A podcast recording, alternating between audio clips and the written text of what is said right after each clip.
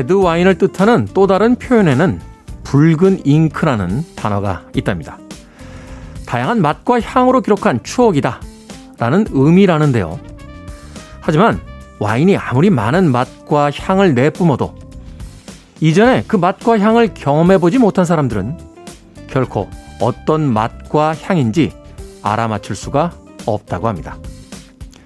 추억하기 위해선 무엇인가를 먼저 경험해야 한다는 것. 한 번쯤 생각해 볼 만한 이야기인 것 같습니다. D-108일째 김태현의 프리웨이 시작합니다.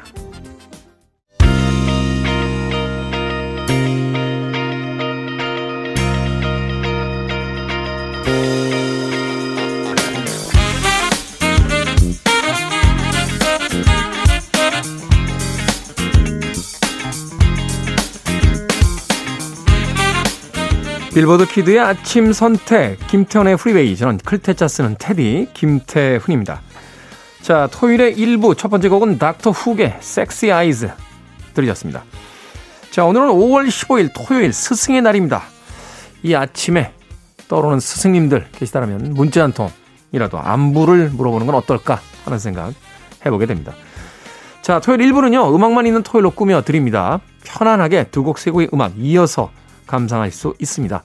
좀 여유 있게 주말을 아, 시작하셔도 될 것 같습니다. 그리고 2부에서는요, 북구북구, 북칼럼니스트 박사 씨, 북튜버 이시안 씨와 함께 오늘도 책 한 권 읽어보는 시간 같습니다. 과연 오늘은 또 어떤 책일지 기대를 해주시길 바라겠습니다. 자, 청취자분들의 참여 기다립니다. 문자번호 샵 1061, 짧은 문자는 50원, 긴 문자는 100원입니다. 콩은 무료입니다. 여러분은 지금 KBS 2라디오 김태원의 프리웨이 함께하고 계십니다.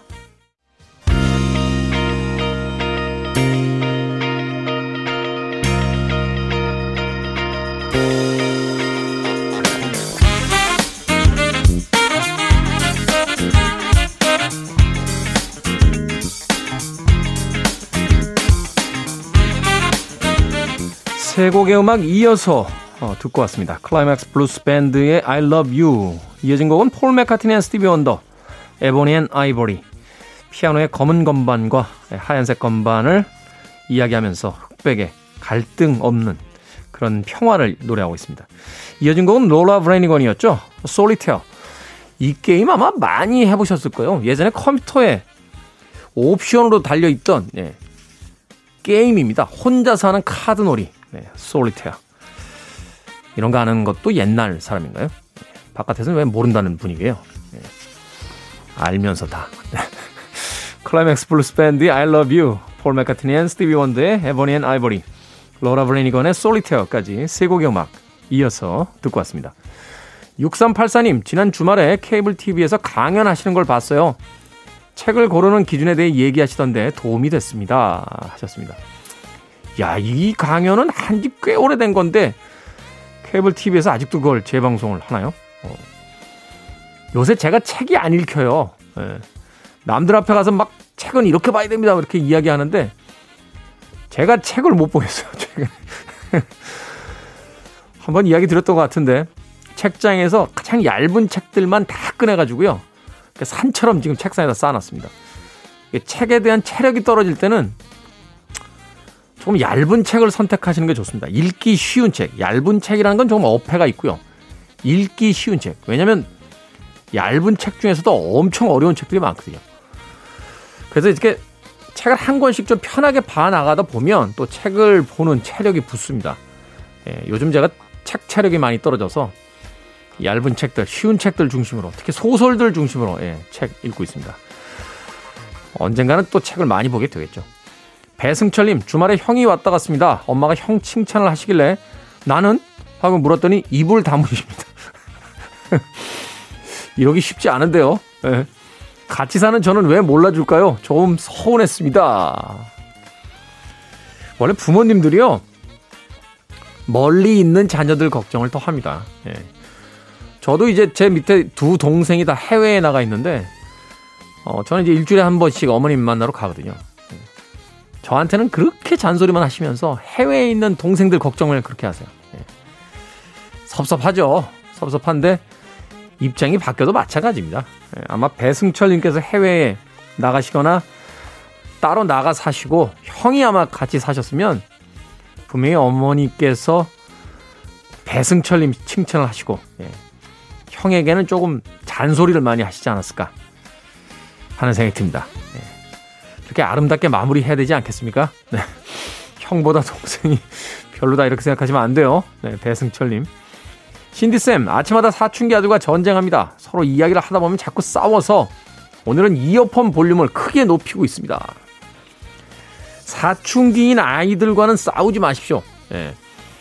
그 부모님들이 약간 헛된 욕망을 갖고 계세요. 사춘기인 저 아이들도 우리가 어, 교화할 수 있다 이렇게 생각하시는데 안 됩니다. 예. 그리고 돼서도 안 된답니다. 사춘기는 부모로부터 독립하려고 하는 아이들의 아주 자연스러운 변화이기 때문에 이걸 강제로 억압하거나 자꾸 옛날에 착했던 아들, 딸로 되돌리려고 하면 오히려 아이들의 사춘기가 교란될 수 있답니다. 예. 그냥 나쁜 길로 빠지지 않도록 옆에서 좀 신경만 써주시고요. 혼자 성장하는 그 아이들의 변화에는 좀 너그럽게 대해주시는 게 훨씬 좋다라고 하는데 말이 그렇죠. 매일 아침 얼굴 맞대야 되는데 이게 되겠습니까? 어? 미운 7살 때도 그냥 아우 한 대 쥐어받고 싶다 이런, 이런 부모님들이 많았는데 사춘기 아들 예. 될 수 있으면 안 부딪히는 게 좋은 것 같아요. 예.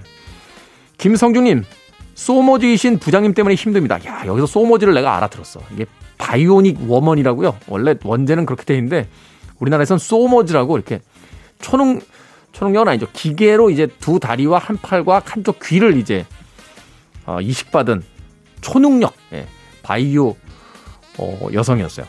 멀리 있는 소리 잘 듣습니다. 옆 사람과 조용히 대화하는 것도 다 듣고 참견하십니다. 소머즈 부장님 어떻게 해야 할까요? 직원분들끼리 돈을 좀 모으셔서요. 요새 잘 나옵니다. 그 무선 어 이어폰을 하나 사드리세요. 부장님 선물이요 하면서 드리면 그거 쓰시는 재미에 맨날 꽂고서 이제 다른 거 들으실 거예요. 그러면 좀 덜 듣지 않겠습니까? 돈이 좀 들긴 합니다만 음, 너무 잘 들으시니까 다른 걸 듣게 하시는 것도 방법이지 않나 하는 생각이 듭니다. 김성준님. 자, 두 곡의 음악 이어서 듣습니다. 83년도 빌보드 싱글 차트 15위를 기록했습니다. 토토의 I Won't Hold Back. 그리고 역시 84년도에 빌보드 싱글 차트 22위까지 올랐죠. 마돈나의 실질적인 데뷔곡이었습니다. Borderline 두 곡 이어서 듣습니다.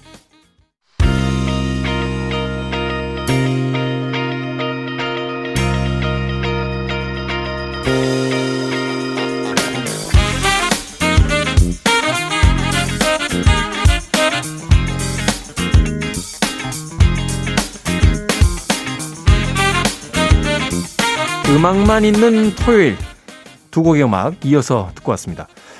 85년도 이번 주 싱글 차트 1위를 기록했던 Simple Minds의 Don't You 그리고 역시 89년도 이번 주에 싱글 차트 11위를 기록했던 데비 깁슨의 Electric Youth까지 두 곡의 음악 이어서 보내드렸습니다. 그러고 보니까 오늘 첫 곡이었던 닥터 훅의 섹시 아이즈부터 어, 방금 들으셨던 데비 깁슨의 Electric Youth까지 모두 다 이번 주에 과거 80년대 빌보드 싱글 차트에서 히트했던 음악들이었습니다. 자, 노정규님, 작업복을 빨려고 쇼핑백에 넣어왔습니다. 그걸 본 아들이, 아빠 이렇게 지저분한 옷을 사면 어떡해? 그러는 거 있죠? 빵 터졌네요. 아이들의 눈에서는 그렇게 볼 수 있겠죠? 그죠? 쇼핑백에 넣어서 왔으니까. 노정규님. 윤순필님, 네, 집에서 키워 이웃과 나누어 먹는 채소들 너무 기분이 좋습니다. 내 손으로 키운 채소를 이렇게 먹을 수 있다는 게 참 신기합니다. 하셨습니다. 사실은 이제 사먹는 게 더 싸다라고도 이야기합니다만, 우리가 직접 키워서 거두어서 먹는 채소, 훨씬 맛있게 느껴지죠. 그, 인류학자들에 의하면요, 우리가 20세기, 21세기에 들어오면서 점점 더 행복해지지 못하고 덜 행복감을 느끼게 되는 것이 스스로 무엇인가를 만들 수 없는 인류가 됐기 때문이라고 합니다. 과거에 우리 어머님들은 요리도 막 잘하시고요. 왜 아버지들은 왜 집에서 뭐 이렇게 고장난 거 있으면 다 고쳐주시고 이랬잖아요. 또 밖에 나가서 일을 할 때도 주로 무엇인가를 만드는 일들을 많이 했었는데 사회가 이제 분업화되고 어, 자동 생산 이런 것들이 되고 좀 더 싼 음식은 나가서 사 먹을 수 있고 물건값이 싸지다 보니까 고치기보다는 새로 사서 쓰게 되고 그러면서 사람들의 그 만족감, 무엇인가를 만들고 그 결과물을 보고 성취하는 행복감이 많이 사라졌다고 합니다. 그런 의미에서 직접 키운 채소를 어, 걷어서 먹는 재미. 아마도 단순한 경제적인 음, 효율성으로 계산할 수 없는 그런 행복감이 있지 않나 하는 생각 해봅니다. 저요? 네, 저는 라면 아주 잘 끓입니다. 계란을 아주 예술적으로 풀어서 넣죠, 이렇게. 기회가 되시면 한 그릇 대접하도록 하겠습니다.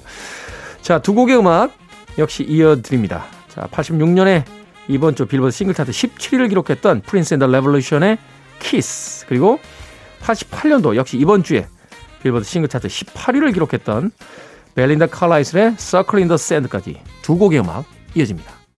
You're listening to one of the best radio stations around. You're listening to 김태훈의 Freeway.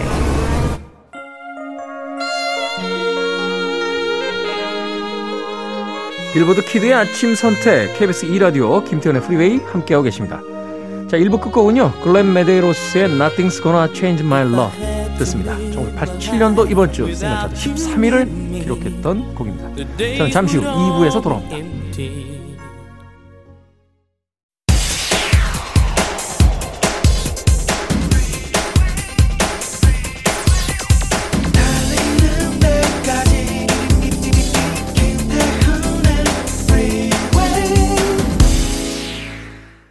김태훈의 프리웨이 5월 15일 토요일 2부 시작했습니다. 자, 스승의 날을 맞았어요. 오늘 2부 첫 곡은 룰루의 To Sir With Love 들으셨습니다. 시드니 포이티에라고 하는 어, 당대 명배우가 어, 선생님으로 출연했던 기억이 납니다. 자, 잠시 후 북구북구 진행합니다. 북튜버 이시안 씨, 북칼럼니스트 박사 씨와 함께 오늘 또 어떤 책을 만나볼지 기대해 주시길 바랍니다. 잠시 후에 만나봅니다. I want it. I need it. I'm desperate for it. Okay, let's do it. 김태훈의 Freeway.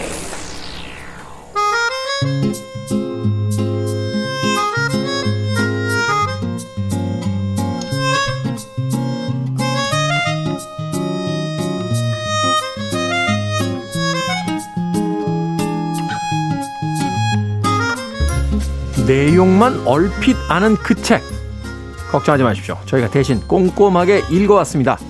관심이 생긴다면 여러분도 나중에 꼭 한번 읽으시면 됩니다.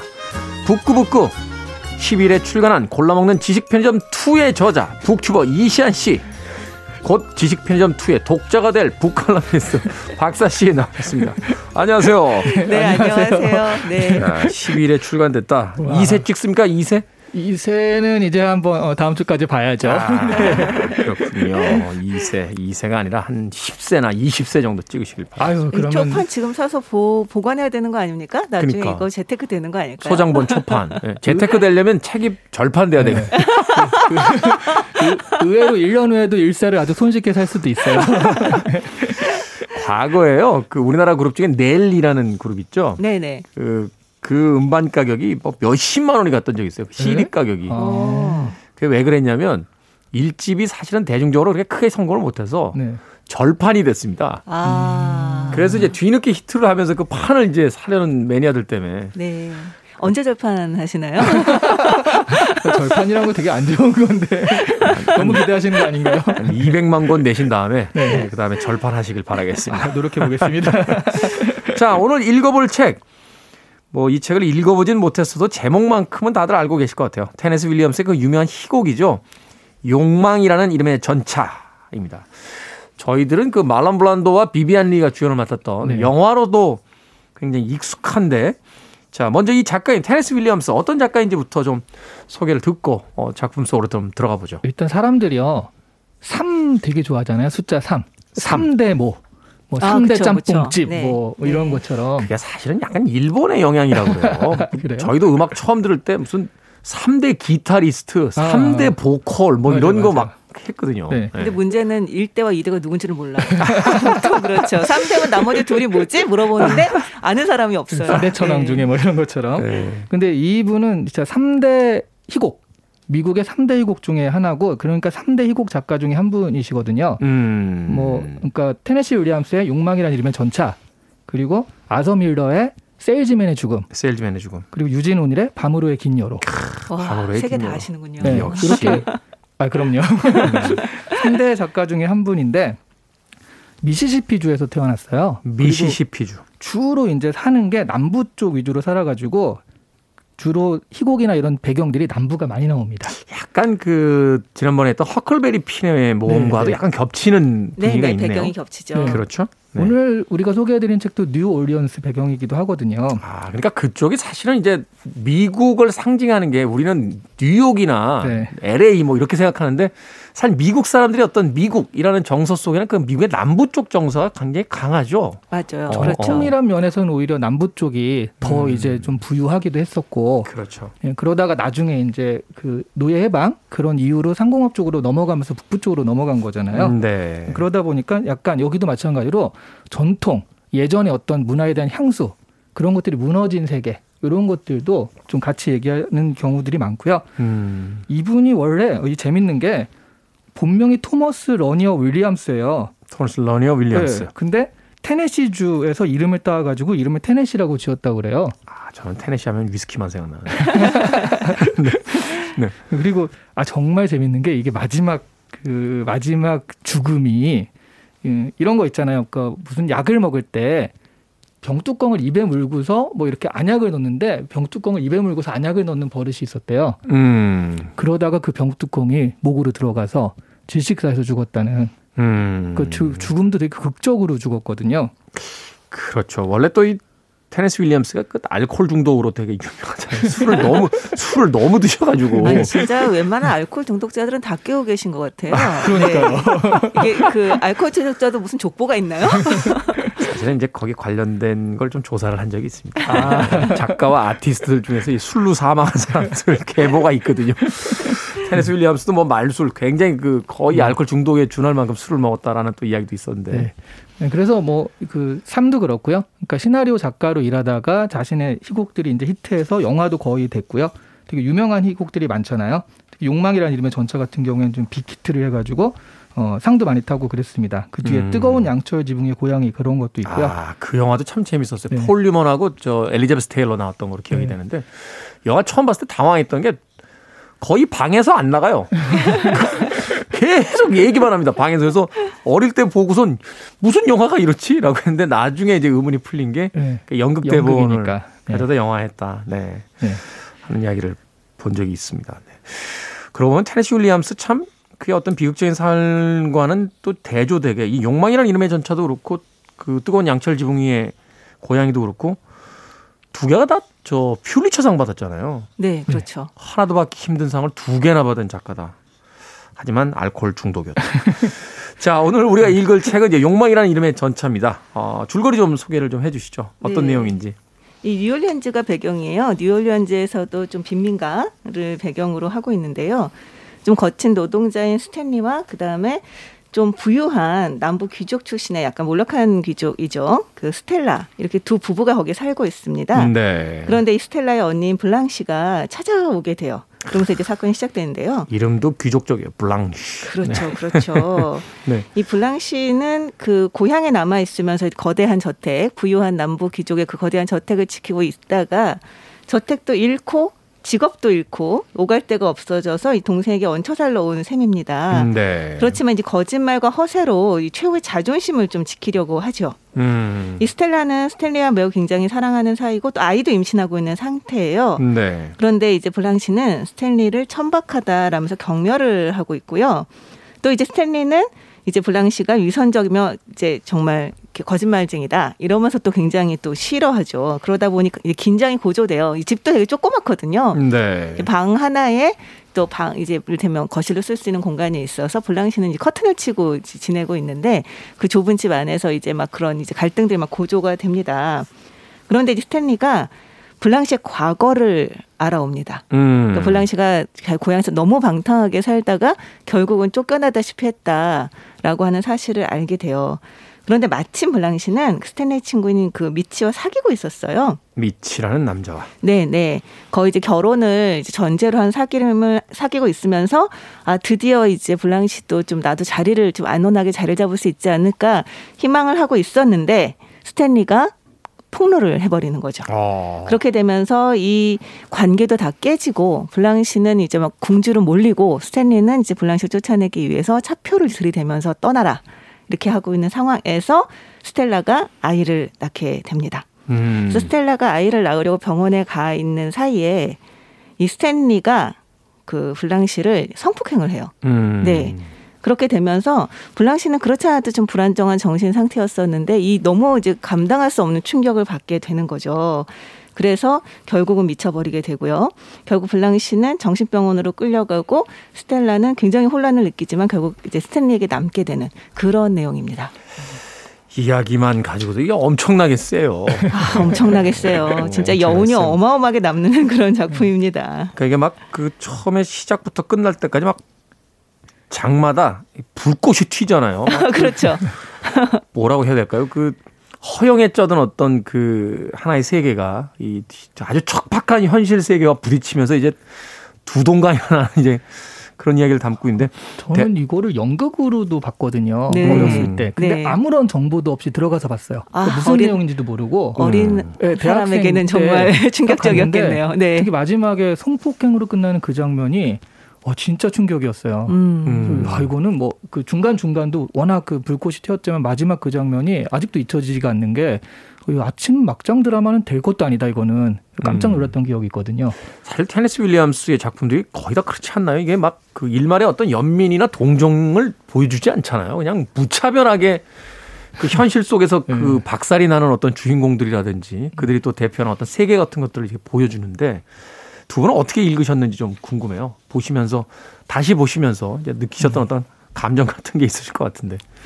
어, 저는 사실 그때 어렸을 때 그 충격이 너무 커서 이걸 읽었을 때 아, 이래서 이랬구나 정도를 이해하는 것. 그러니까 충격 음. 자체는 그 충격을 이기지 못했고요. 처음에 받았던 충격은. 처음에는 이게 뭔지 몰랐잖아요. 그러다가 마지막에 이렇게 되니까 그런 장면들만 남아 있었는데 보니까 이러니까 저러니까 저러니까 이렇게 됐구나. 그거를 음. 이해하는 차원에서 그, 이 글은 읽었던 것 같아요. 네.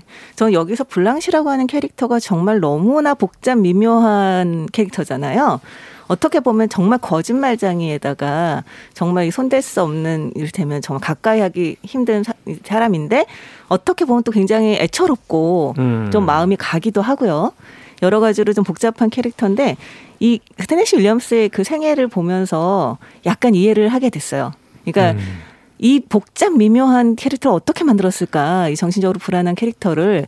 근데 테네시 윌리엄스가 누나하고 굉장히 친했다고 합니다. 누나. 네. 그런데 그 누나가 정신적으로 좀 문제가 있었대요. 네. 그 로즈라고.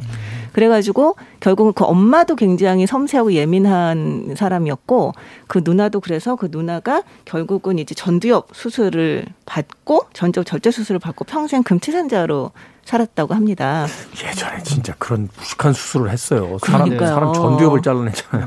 그러니까요. 그러니까 그런 굉장히 이제 이해하기 어려운 아주 예민한 여성들에 둘러싸여 살았던 그런 경험들 덕분에 어떻게 보면 이렇게 복잡한 캐릭터를 만들 수 있었던 게 아닐까. 음. 저는 약간 그런 생각도 좀 하게 됐어요.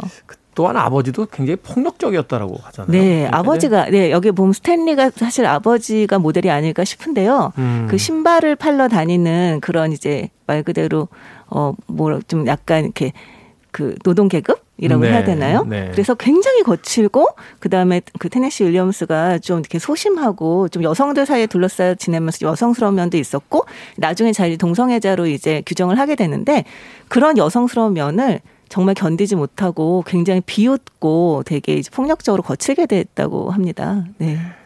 영화에서 가장 기억에 남는 게 그 말론 블란도가 연기하는 그 스탠리 그 폭력적인 그 남편 네. 러닝 셔츠 입고 나오잖아요. 미국 사람들이 그 셔츠 별로 안 좋아한다는 거예요. 네. 그거 입은 사람들이 그렇게 폭력적인 사람들이. 그래서 이제 러닝 우리는 러닝 셔츠라고 그러는데 그 영어식 표현 중에 wife beater 셔츠라고 해서 아내들 때리는 남자들이 입는다고.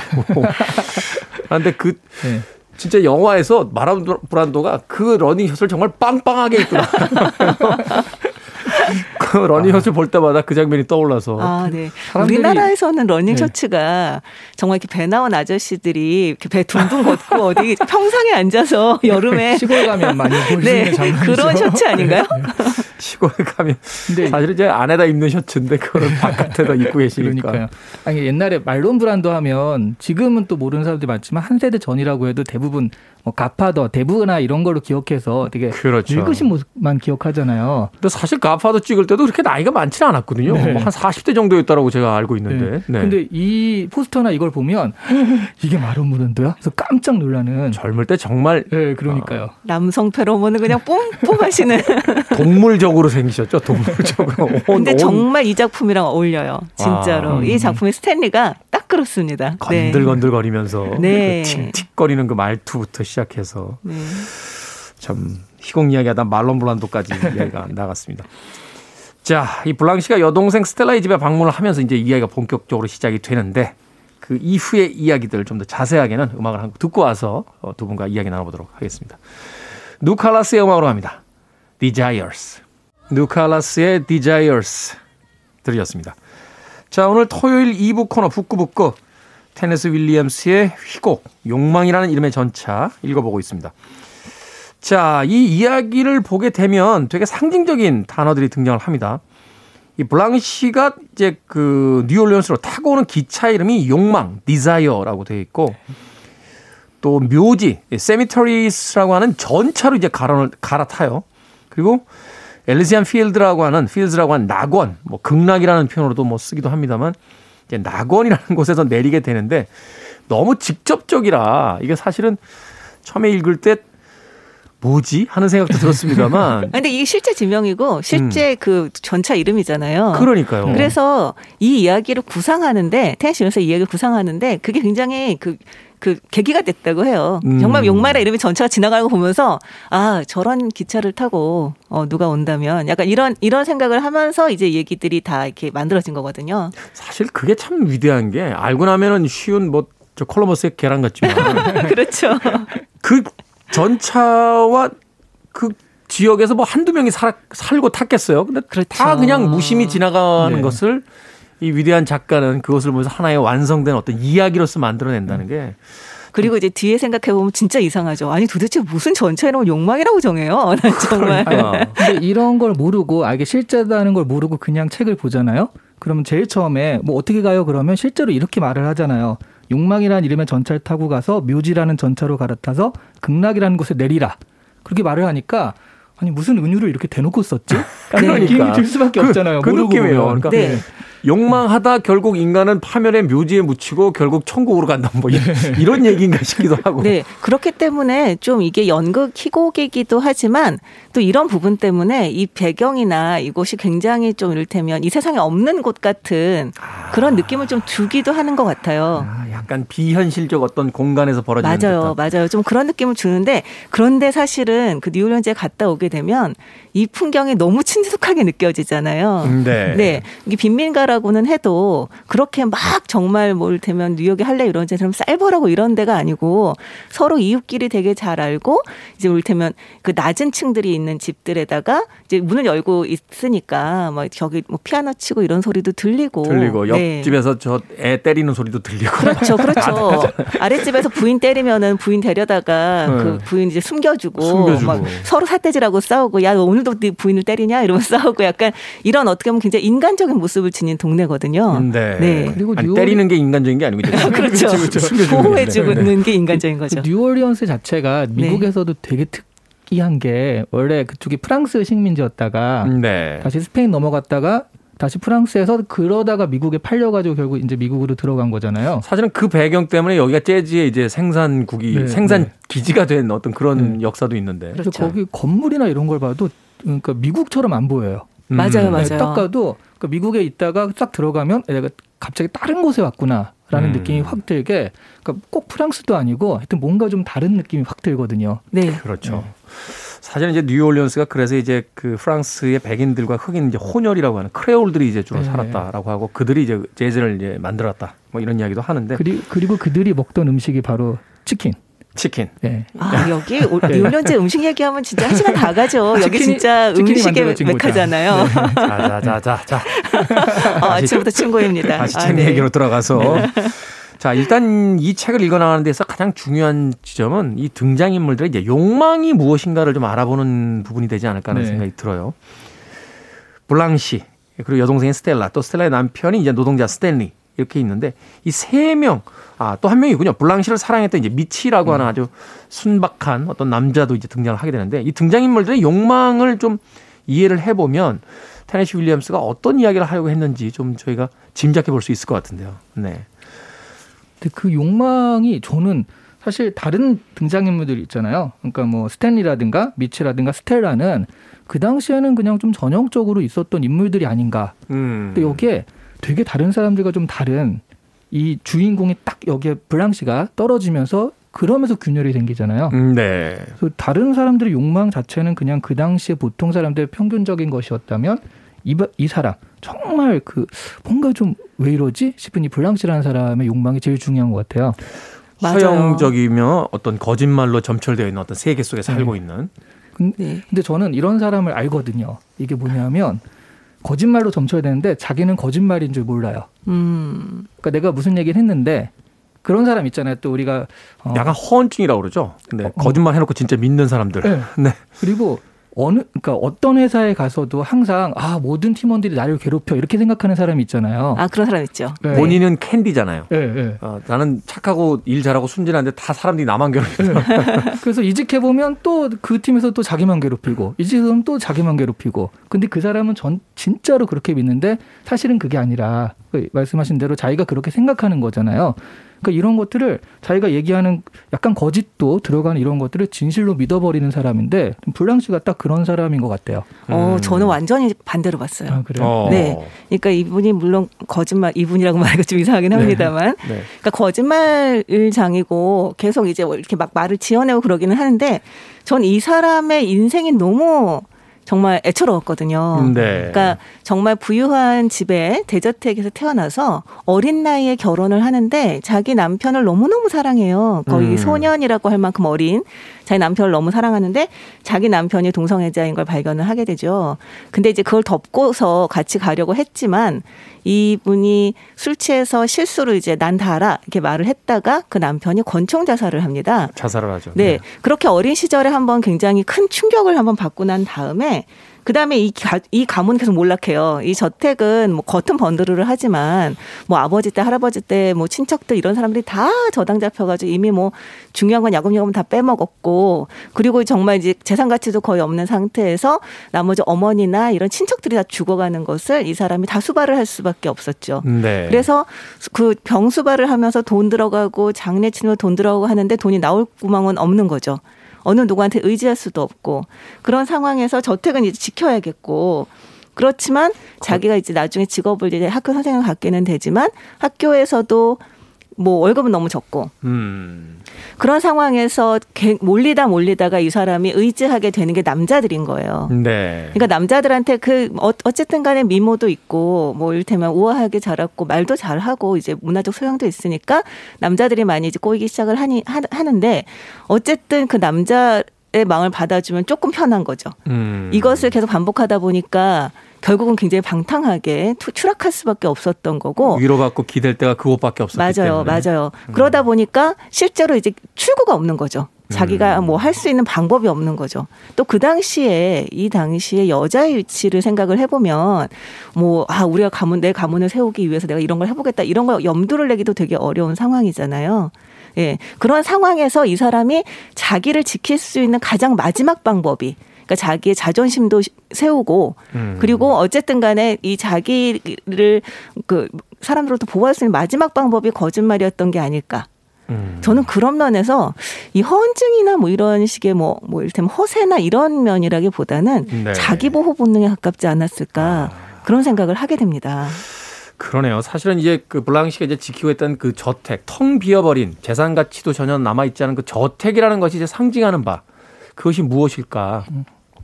그녀가 이제 얻고자 했던 어떤 그 명예라든지 이 삶의 행복이었지만 그 안은 텅 비어버린 그런 의미로서 이제 다가오게 되고 이이네 명의 저택의 이름이 벨리브였는데 그게. 아름다운 꿈이라는 음, 뜻이래요. 그렇죠. 이 욕망이나 묘지나 이런 그것과 마찬가지로 그 지명 자체에서 벌써 어떤 그, 그 뭐라고 해야 되지? 암시 같은 게 느껴지지 않나요? 뭐 예. 직유죠, 직유 거의 그대로.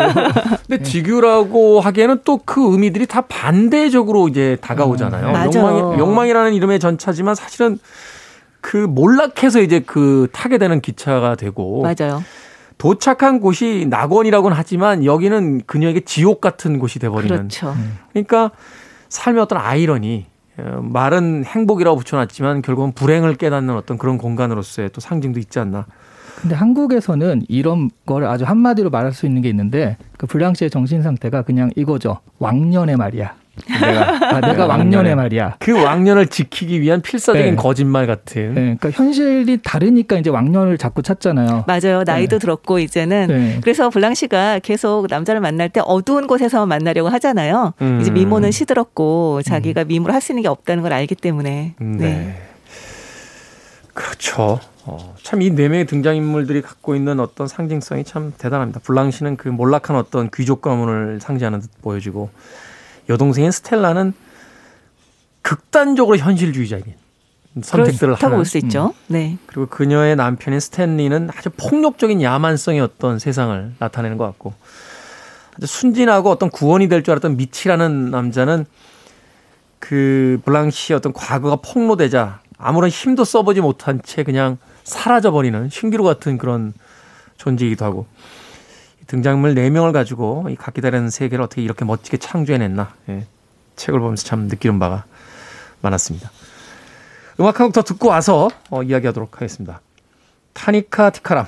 네, 아마도 블랑시의 삶이 이렇지 않았나 하는 생각이 드는군요. Twist in My Sobriety 듣습니다. Free your mind. I want to break free. Are you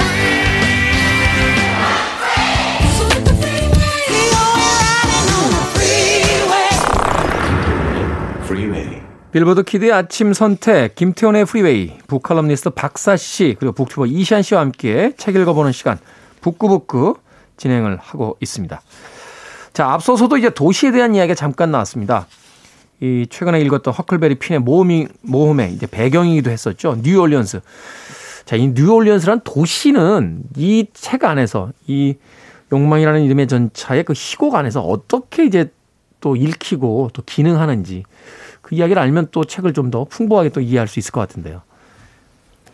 그러니까 뉴올리언즈가 정말 그 다양한 문화가 좀 혼재되어 있는 사실 그런 아까 말씀하셨듯이 이제 그런 도시잖아요. 그래서 어떻게 보면 좀 가능성의 도시일 수도 있었을 것 같아요. 새로운 기회가 될 수 있는 도시이기도 하다. 그렇죠. 아. 이를테면 스탠리, 스텔라가 스탠리를 만나서 사랑을 하고 하나의 가정을 이룰 수 있었던 것도 그런 가능성 때문이 아니었을까. 만약에 전통적인 사회였었다면 그렇다면 사실 스텔라와 스탠리는 너무 계급적 차이가 많이 나는 음, 네. 그래서 만나서 같이 어울리기 어려운 그런 존재들이었겠죠.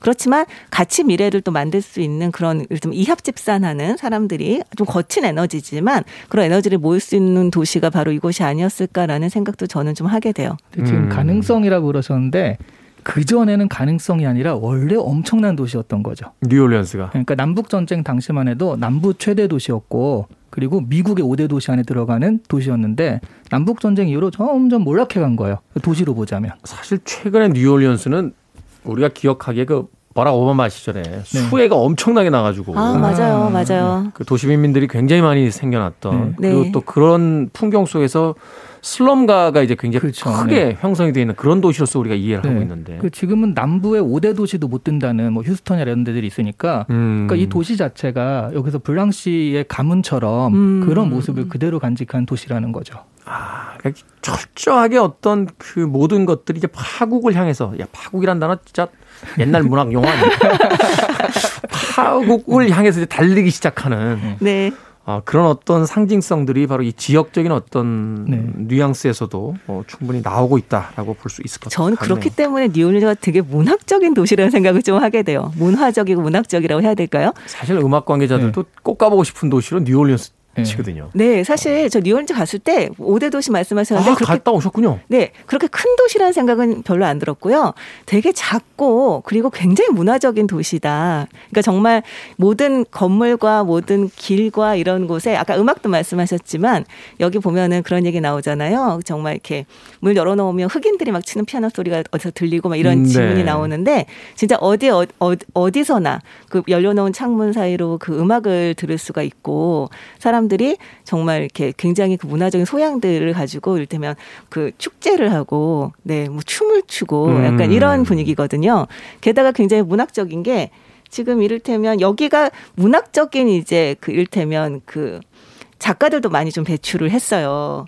그래서 뭐 예를 뭐 테니시 윌리엄스만이 아니라 뭐 윌리엄 포크너 기념관도 있고 어. 네. 그 뱀파이어 인터뷰에 앤 라이스 생가도 있고요. 네. 그리고 재밌는 것은 매년 3월이 되면 그 축제를 한다고 해요. 스텔라와 스탠리의 비명 콘테스트를 한다고 합니다.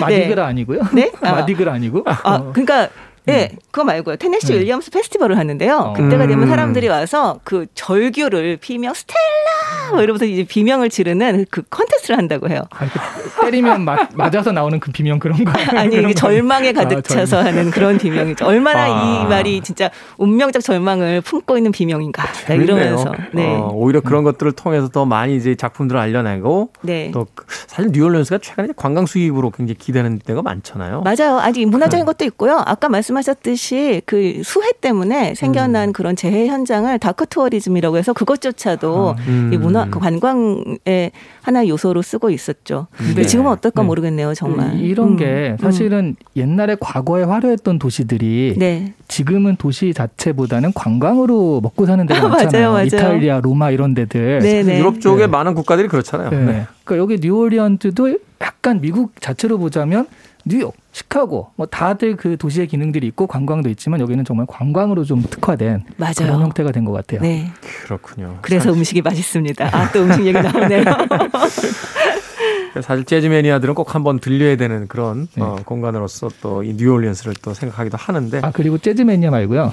좀비 매니아도 아, 맞아요. 됩니다. 좀비. 음, 좀비의 그 고향이거든요. 여기가. 아, 여기가 좀비의 고향입니다. 네, 네. 네. 가, 가면 정말 길거리에 어디서나 이렇게 해골이나 이런 그 무시무시한 그런 가면들을 살 수가 있고요. 그리고 진짜 진심입니다. 이 사람들은 자기 집을 그 되게 그 공포 분위기에 막 일테면 할로윈데이 고- 이럴 고물처럼 때. 예. 어. 그럴 때 그렇게 이제 꾸며놓고 이런 것에 정말 진심이라서요. 마당에 보면 아주 괴물들을 이렇게 만들어 세워놓거나 아니면 음. 아니 집에서 어떻게 사, 어디서 사는지 모르겠어요. 어느 집은 집, 집 문을 다 바꿔 열어놨는데 집 안을 다 그렇게 꾸며놓고 사람들이 거기다 지나가면 볼수 팔아요. 있게 해놓고요. 기념품샵에서 다 좀비 팔고 그래가지고 맞아요. 어마어마하게. 팝니다. 네. 로스웰 지역이 저 외계인으로 그 관광을 하듯이 이쪽은 이제 좀비까지도 이제 관광 상품의 하나로 이제 사용을 하는 거군요. 네. 워킹데드의 오래된 팬으로서 저도 한번 꼭 가보도록 하겠습니다. 자, 이 이야기를 마무리하기 전에 이제 한 줄로서 이 작품을 좀 평가를 해주신다면 어떻게 평가를 해볼 수 있을까요? 저는 이 작품은 연극을 꼭 봐야 된다고 생각을 해요. 음. 그래서 이 책을 보자면 연극을 위한 가이드북이다. 이렇게 음, 생각하시면 어떨까 싶습니다. 연극을 위한 가이드북이다. 아, 이것은 희곡으로서 그 텍스트, 그러니까 문자로서도 훌륭하지만 네. 이걸 이제 살아있는 피와 살로 어떻게 연기를 해서 보여주느냐에 네. 따라서 이제 감동의 어떤 그 결이 다르다. 그리고 이 연극 자체도요. 그러니까 소품 하나하나부터 굉장히 암시적이고 그러니까 뭔가 다 계획된 그런 것들을 썼기 때문에 연극 자체로 보는 것과 활자로 된 거 보는 것 차이가 좀 많이 난다고 그러더라고요. 음, 그렇죠. 우리가 이제 시각적인 이미지로 뭔가를 보게 됐을 때 또 얻게 되는 여러 가지 또 장치들이 있으니까. 네, 연출자들이 굉장히 좋아할 만한 그런 희곡이에요. 네. 아, 그렇죠. 이 네. 작가가 워낙 뛰어나게 글을 써놔서. 네. 어떻습니까? 저는 진짜 인생이 뭘까, 삶이란 뭘까 이런 생각을 하게 되는 아주 멜랑콜리한 저녁 있잖아요. 네. 그럴 때 읽어보시면 어떨까 라는 생각을 아. 했어요. 여자 때리는 희곡을요. 멜랑콜리한 저녁에.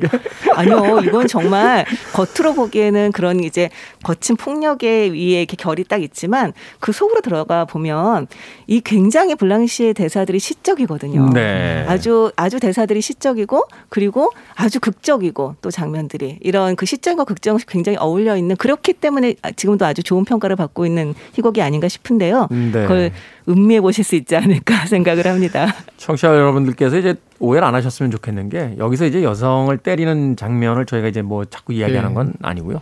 그 바로 이제 폭력적인 그 세계를 테네시 윌리엄스는 바로 그런 식으로 이제 묘사하고 있다라는 것을 한번 좀 염두에 두시고 책을 읽어보는 건 어떨까 하는 생각이 듭니다. 저는 개인적으로 이렇게 이 책을 예전에 그 직장 잘리고 나와서 예, 아침 시간에 할 일이 없으니까 아, 사람들 이렇게 출근하는 거 보면서 이렇게 읽었던 적이 있거든요. 그래서 위안 받았어요. 어, 나보다 더 힘든 사람들이 지구에 너무나 많- 많이 있구나 하는 생각했던 기억이 납니다.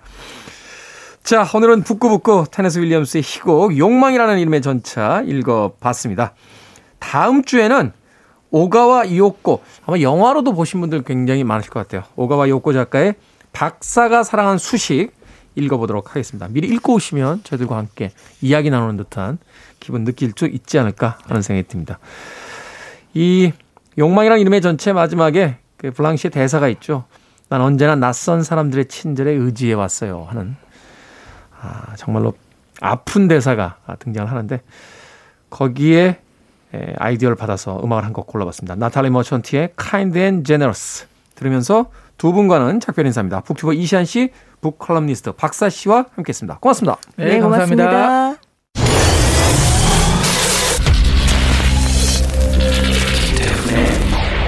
Freeway. KBS 2라디오 김태훈의 프리웨이 T-108일째 방송 이제 마칠 시간입니다. 브리즈의 How Can I Fall 오늘 끝곡입니다. 저는 내일 아침 7시에 돌아옵니다. 고맙습니다.